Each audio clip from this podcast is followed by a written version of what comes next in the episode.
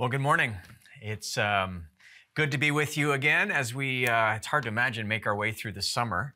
Um, here we are, the third week in August, and um, the fall season is fast approaching. Absolutely love September, um, but it's hard to see August go by so quickly.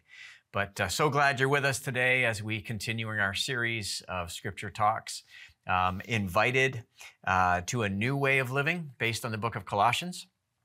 And uh, just a couple of quick announcements for you as the summer is quickly moving past past us. Uh, the second Sunday of September, September the 11th, at 5 p.m., we're having our in-person movie and meal night. Uh, we took a little break for a couple of years because of our pandemic, but we're uh, we're resuming our tradition, our annual tradition of a of a church family movie meal night. So you can head over to kingstreet.org. Uh, we're going to have dinner together, and then we're going to watch a movie called Overcomer. It's a, an inspiring, faith-filled movie, and uh, it's a good chance to reconnect with old and new friends. So uh, you can again get your ticket $8.50 for all the adults uh, who are going to join us, and then for children 10 and under, it's uh, $5. So I uh, hope you'll come and be a part of that. That's Sunday, September the 11th. And as well, we're hosting in person our Global Leadership Summit again this year. And um, we get a discounted rate for all of our church family. So, those of you who are looking for a um, actionable infusion of leadership content, this is a conference you don't want to miss.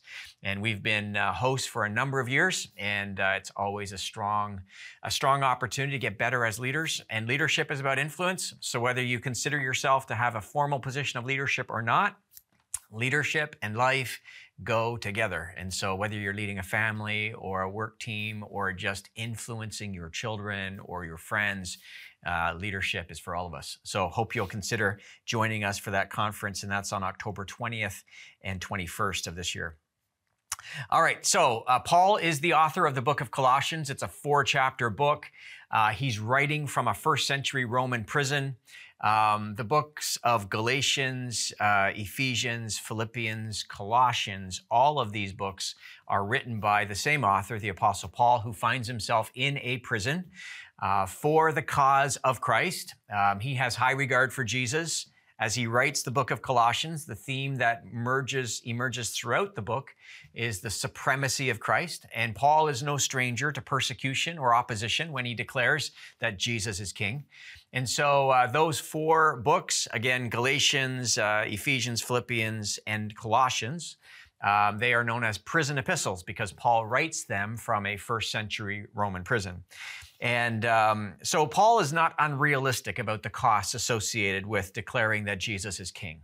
You know, our culture is uh, pretty good with understanding Jesus as good moral teacher, but when we start talking about his exclusive claims that he is the way, the truth, and the life, that he is king over the universe, um, now all of a sudden, some people can feel a little more uncomfortable with those claims. And again, those are not the claims that the church makes about Jesus. Those are the claims that Jesus makes about himself. And so the Apostle Paul, again, is elevating um, the uh, self identity of Jesus, that he is a king over a kingdom, and all of us are invited to be a part of it, uh, that he is king over life and death, and that he is truly the way, the truth, and the life. And um, and so we're going to continue our series of scripture talks. We're going to talk about how all of us are invited to approach relationships differently. When we understand that Jesus is king, we, um, we consider our relational circles differently. Uh, they are informed by King Jesus. And uh, so our passage to ponder has been the same one over the last number of weeks. And this is an 11 part series on the book of Colossians, and we're on part nine uh, today. And again, the four, first four verses of chapter three of the book of Colossians is our passage to ponder. It goes like this Since then you have been raised with Christ. He's speaking to Jesus following people who understand their identity. They have been crucified, buried, and resurrected with Jesus. They've identified with Jesus in his death, burial, and resurrection. So he says, Since then you have been raised with Christ, set your hearts on things above, where Christ is seated at the right hand of God. Set your minds on things above, not on earthly things, for you died. And your life is now hidden with Christ in God. And when Christ, who is your life, appears, then you also will appear with him in glory. And so this passage to ponder recognizes that we have uh, died with Christ and, and that our hope is a confident hope. That one day, um, again, Christ, who has our life, will appear. And we also, those of us who put our saving faith in Jesus, will appear with him on the other side in his glory.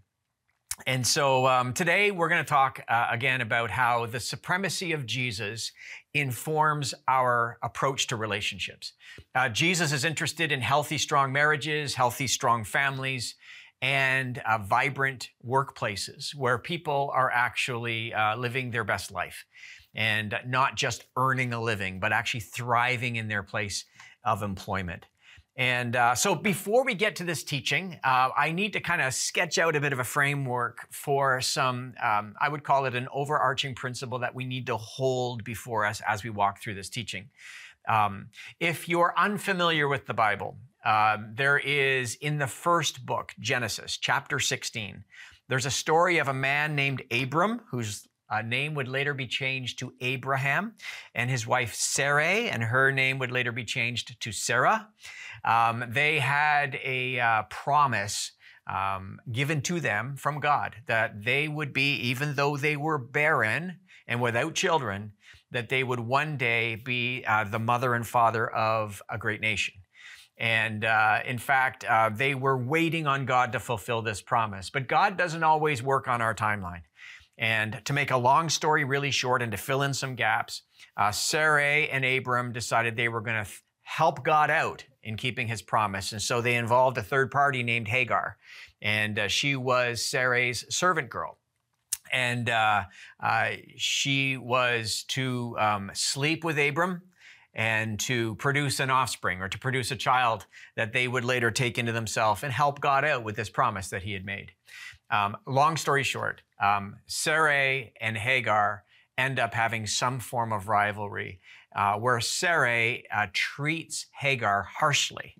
And, and Hagar runs away. Um, and she runs away because she has been uh, mistreated and, and is suffering at the hands of, of Sarai. And God comes looking for Hagar and he says, Where have you come from and where are you going? And whenever God ever asks us a question, he always has the answer. He's not looking for new information, but he wants us to warm up to that which he is inviting us to consider. And so um, God reveals to Hagar that he is the God who hears and he is the God who sees. And Hagar is overwhelmed with the fact that God is looking out for her. And God comes to her and says, I am El Roi. Roi means to see, and El is the Hebrew for God, the God who sees. And he reveals himself to, to, to Hagar in that way. But the principle of the story is this um, God takes issue with the way that Sarai treats Hagar because power must never be abused. That's an overarching principle that we need to carry with us through this teaching this morning. Power must never be abused. And uh, Dr. Tim Mackie says this. He says the seeds of Abraham, Abram and Sarai's actions to mistreat Hagar um, bear fruit in Egypt a number of years later when their descendants are mistreated for 400 years at the hand of Pharaoh and the Egyptians. And so, this idea of what goes around comes around, uh, this concept of we reap what we sow, uh, is literally pregnant in this story of, of how Sarai mistreats Hagar. God comes and says, I see, I hear. And, and he advocates on her behalf. So we need to understand that again, that power must never be abused. And we end up reaping what we sow. Um, okay, so I have three thoughts for you this morning, and they're consistent with this teaching uh, in the passage. Uh, we're going to talk about marriages, parenting, and we're going to talk about places of employment. And so the first one is this the husband and wife relationship is to be one uh, characterized by love and honor. And um, th- those of us who are married understand that God's will for us is not just to survive marriage, but to thrive in it. It's not just supposed to be some sort of domestic partnership, but it's supposed to be a relationship where we help one another live truly our best lives. And um, keeping a covenant of love is not just avoiding uh, marriage or, sorry, avoiding divorce but it's actually about the proactive aspect of our vow keeping, which is to love and to cherish and, and God entrusts a marriage uh, partner to the other in order that they would be um, loved and honored and, and cherished, and that they would be helped in life. Um, and again, it was a response to this idea that it's not good that man be alone. And so God made a helper suitable for him. And so, this idea of to love and to cherish is at the center of understanding Christian um, marriage, a covenant of love. And so we'll start our, our text this morning, verse 18. Paul writes and says, Wives, submit to your husbands. We'll come back to that in just a second. Wives, submit to your husbands, as is fitting for those who belong to the Lord. In other words, Christian um, uh, wives are to live a little differently. They are to relate to their husband in a way that would be fitting uh, for their relationship to Christ or how they truly express their love for the Lord. And then Paul's not done there. He says, Husbands, love your wives and never treat them harshly. And uh, so this is a um, often misunderstood principle or passage. And uh, the moment you hear the word submit, it, it, may fill your mind with all sorts of um, negative thought associations. Um, but both of those um, principles need to be held in tension. Women are invited to uh, relate to their husbands in a way where there would be a natural flow of um, uh, partnership and submission. And then there would also be, and mutual respect and regard. And then also, Paul says that husbands ought to never treat their wives harshly. Um, if we go all the way back to Genesis chapter 3, um, when the first man and the first woman choose to live independent of God, um, God curses the ground, he curses the serpent, and, and then there is this um, uh, order of relationships that are revealed because sin has now infected the human family. Uh, listen to this. It's actually in verse 16 of Genesis chapter 3. Then he said to the woman, I will sharpen the pain of your pregnancy, and in pain you will give birth. And you will desire to control your husband, but he will rule over you. Wow, that's a loaded passage right there. Um, and, and, this is really um, the fallen Genesis 3 roles once sin infects the first couple. They're corrected in the Colossians 3 passage. So we have this, um, we have this uh, statement of God. He says, because this sin has infected you so much, women will desire to control their husbands and the husband will rule over his wife. Now, that, that does not sound like a great relationship, does it? It, it sounds like it is loaded with trouble. And as you read the pages of the Older Testament, uh, you understand that, that relationships are hard, and they're hard today. But when Paul writes in Colossians chapter 3, he is actually inverting um, that broken experience that sin has caused. And so now um, the wife is invited, instead of to seeking to control, she actually surrenders and submits. And the husband, who again, by instinct will want to rule, he is supposed to, um, in the words of Paul in Ephesians chapter 5, he is supposed to love his wife the way Christ loved the church, laying down his life for her. So the husband sacrifices, laying down his life for his wife. And the most natural thing for her to do now is to say, When I am loved like that, uh, I have someone who's willing to literally sacrifice their life for me. Uh, it's just so natural for me to come under that kind of leadership. And, and it's mutual submission and regard as both husband and wife surrender and submit themselves to the leadership of Jesus.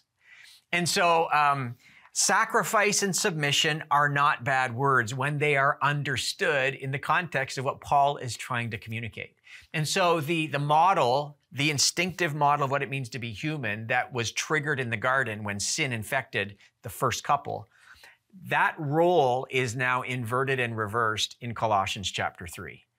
He's not going to rule, he's going to lay his life down for his wife, and she's not going to try to control, she's actually going to surrender and and it's a beautiful two-step dance that happens. And then there's mutual respect and high regard for Christ's vision for Jesus view of what a Christian marriage could look like. So that's Christian marriage this idea of um, a relationship characterized by love and honor. All right, we'll talk about parent child relationship and how it should be characterized by nurture and obedience. And uh, so Paul continues in verse 20. He says, Children always obey, or it could be uh, translated, listen attentively. Um, children, always obey or listen attentively to your parents, for this pleases the Lord. Fathers, parents, do not aggravate your, aggravate your children, for they will become discouraged. And so, um, for parents today, we just need to be reminded that respect is earned, not demanded. And um, so uh, I've got I've got this just hopefully practical application point for all of us. Those of you who are raising children, and those of you who have um, adult children. Parents never stop being parents, and um, you know whether your children are young or not so young, we still play a very important role in our kids' lives. And so, five ways to stay connected and earn respect from your children. Really quickly, here they are. Make time for shared experiences. Nothing says I love you more than T I M E. Nothing says I love you more than time. Playing together, uh, eating together, serving together. These are, these are powerful shared experiences that help bond parent to child, child to parent. Uh, my dad sent me a text just the other day just to check in on me, just to see how I was doing. I'm, I'm 53 years young, and, uh, and, and once a dad, always a dad. Uh, and so it's important that we, we, um, we have shared experiences and express interest in our, in our kids. Secondly, ask good questions of our kids and listen attentively to their response. Uh, it doesn't help to ask a question and then get distracted by our device, but to truly ask good questions that express interest and care and then listen for their response. Uh, thirdly, find true, gracious words that affirm. And don't forget the laugh a sense of humor can take a family a long way and it can actually bond and connect you to your kids. We have some inside humor in the Larmer family. And uh, because of shared experiences and because the funny bone has been impacted at the same time, at the same, in the same room, in the same experience, we have that moment in time where all we have to do is start saying a statement or a sentence and, and we just know where we're going with it and laughter often erupts. Uh, number four, offer a warm touch of acceptance. All, all of us were made uh, to be touched and, uh, and, and to be affirmed. Um, scripture talks about how when we lay hands on one another, it's actually an act of affirmation. And so when we give a warm embrace to our kids, or we put our arm around a shoulder, or uh, we're just made for human touch. And, and when we do that, we actually affirm our kids. And then finally, um, celebrate children for who they are and not just for what they've done. Uh, I think that's huge because if we just celebrate what they do, we'll create perhaps some performance anxiety in our kids. And, and then there will be a, a, a, conditional love rather than who you are. You're my son, you're my daughter, and, and I love you and I celebrate you and I'm proud of you for who you are. And so, uh, parents, uh, we earn respect, it's not demanded. And then, children, uh, we need to understand this too, and I'm speaking to both parents and children today. Um, positional authority matters. Let, let me unpack this for just a moment. We live in a culture right now which has kind of deconstructed authority and um, has, in many ways, challenged leadership and institutions, and, and maybe perhaps rightly so in some regard, and, and maybe not so right in others.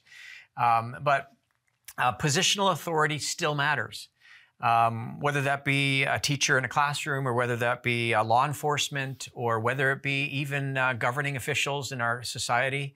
Um, I, I kind of did some reflection on this earlier this week and I wrote these words A healthy civil society starts at home. To safeguard a functional social order, power and authority must not be abused and neither should it be disregarded and disrespected. Both of those things really matter.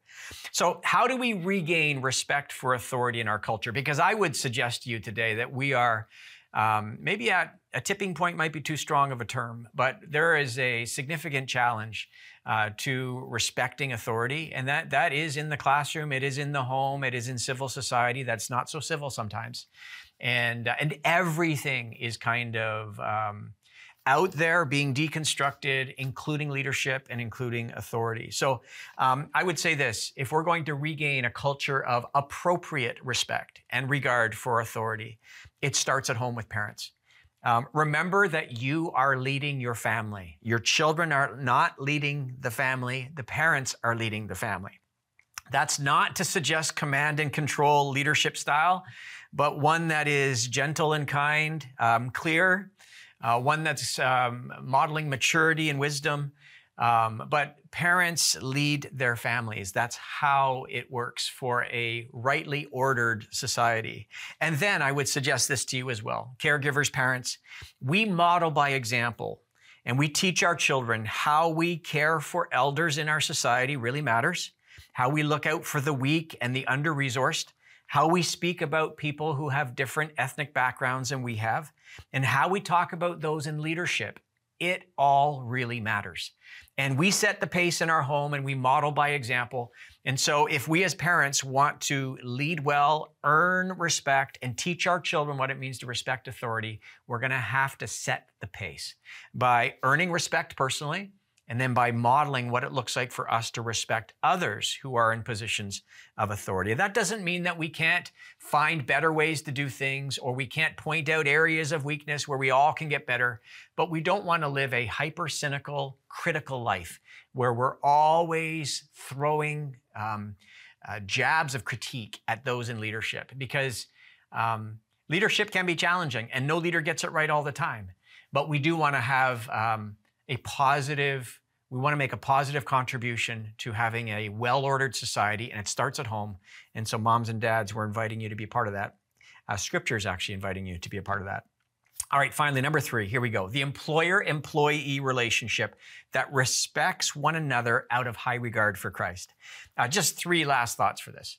Um, you, you'd probably be surprised how many hours the typical worker will spend in a workplace over a typical lifespan. If somebody works for 40, maybe 42 years in a workplace, you know, part-time while they're in college, university, if they went to school, uh, if they worked full-time for, you know, four full decades, it's about 90,000 hours that an employee will spend in their work. Now, the workplace has changed. Some people are working remotely and some people are in their workplace based on the nature of their job and, and everything in between and hybrid models and all that stuff as we come out of this pandemic. But generally speaking, our work will take up a significant chunk of our life, probably somewhere around 25% of our life, maybe even more. We will spend working. And uh, when we have a good relationship with our work, it's not simply a means to earning a living, but it's part of how we carve out a meaningful life. Um, meaning includes what we do with the passions we have and the gifts and the skill set we've acquired and, and been given in life. And then it, it also includes the people we work with. And so the relationships we develop with the people we're shoulder to shoulder with in our workplace, they really have a significant impact on the quality of our lives. If, if you just don't really get excited about the people you work with, it can make your work experience less enjoyable. So Paul actually writes here. It's it's a bit of a corrective in the New Testament, and I won't have time to unpack it all. But um, there is an Older Testament idea around um, something that is probably somewhat um, not controversial, but probably poorly understood by many. Uh, there was a slave master relationship in the Older Testament, and it was often very protective, and like I said, often misunderstood. Um, in the New Testament, it's a little different because they were in a, a Roman um, Greco world, and, and that was the culture of the day. And, and Paul is writing to Christians who are caught up in that society.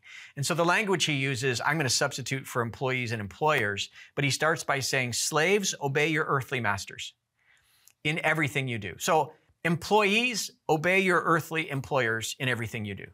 Try to please them all the time, he says, not just when they're watching you. Serve them sincerely because of your reverent fear of the Lord. He, he brings it back again to the supremacy of Jesus, even in the workplace. Work willingly at whatever you do, as though you were working for the Lord rather than for people. Remember that the Lord will give you an inheritance as your reward, and that the master you are serving or your employer is Christ. Ultimately, your employer is Jesus. But if you do what is wrong, you will be paid back for the wrong you have done. It generally will catch up with you over, over a lifetime, is how the way life works. For God has no favorites. Masters, so employers, he says, be just and fair to your employees. Remember that you also have a master in heaven. And so, to employers, um, you, you may be leading in your workplace, but you also come under the leadership of Jesus. And, and employees, you may have a certain circle of empowerment and all of that, and, and you are working for a person with a name and a title, but you're ultimately, according to Paul, working for Jesus. And, and this is the way Paul sets out the order as the Spirit inspires him to write this letter. So, three quick thoughts are there. Employees owe their employer their best effort. That's how Christians ought to work in the workplace. Employees owe their employer their best effort. Not half hearted contribution, not doing as little as possible for as much as possible, but they owe their employer their best effort. That reflects um, the character and the allegiance of the Lord Jesus within the Christian community. So Christians should be the best people to hire because they are working at another level as it relates to putting their full heart into their work. So employees owe their employers their best effort. Secondly, employers owe their employees generous compensation and fair treatment. They owe them that. Um, now there can be limitations based on the, the, the work setting and the, the field you're working in. All of those dynamics are real. But at the end of the day, when an employer has the ability to compensate their employees better, whether that be uh, benefits, whether that be salary, whether it be work conditions, all of those things, employers owe that to their employees. And when an employer is profiting at exorbitant amounts and their employees are barely making out a, a, living, um, that, that does not please the Lord. Uh, there needs to be a sense in which, yes, maybe the employer has taken on more risk and the reward will reflect it, but the employees are playing a critical role in that organization or that business, that company, and sharing the profits, so to speak, should be a priority for a Christ honoring employer. And then, thirdly, um, God honoring employers and employees are ultimately serving Christ as they relate well with one another. And so that's the overarching theme. Again, Paul brings that to bear as he talks about the husband wife relationship, the parent child relationship, and then the employee employer relationship. Christ is at the center of all of it. So um, we're going to approach our relationships differently. And, and I, I, I would not be naive to say that marriage or parenting or the workplace doesn't present some challenges. Uh, we, we elevate the ideal and then we invite the reality of the Spirit to help us pursue that together. And so, will marriages have their challenges? Yes. Will, will families have their challenges in parenting? Yes. Will workplaces have their challenges? Yes.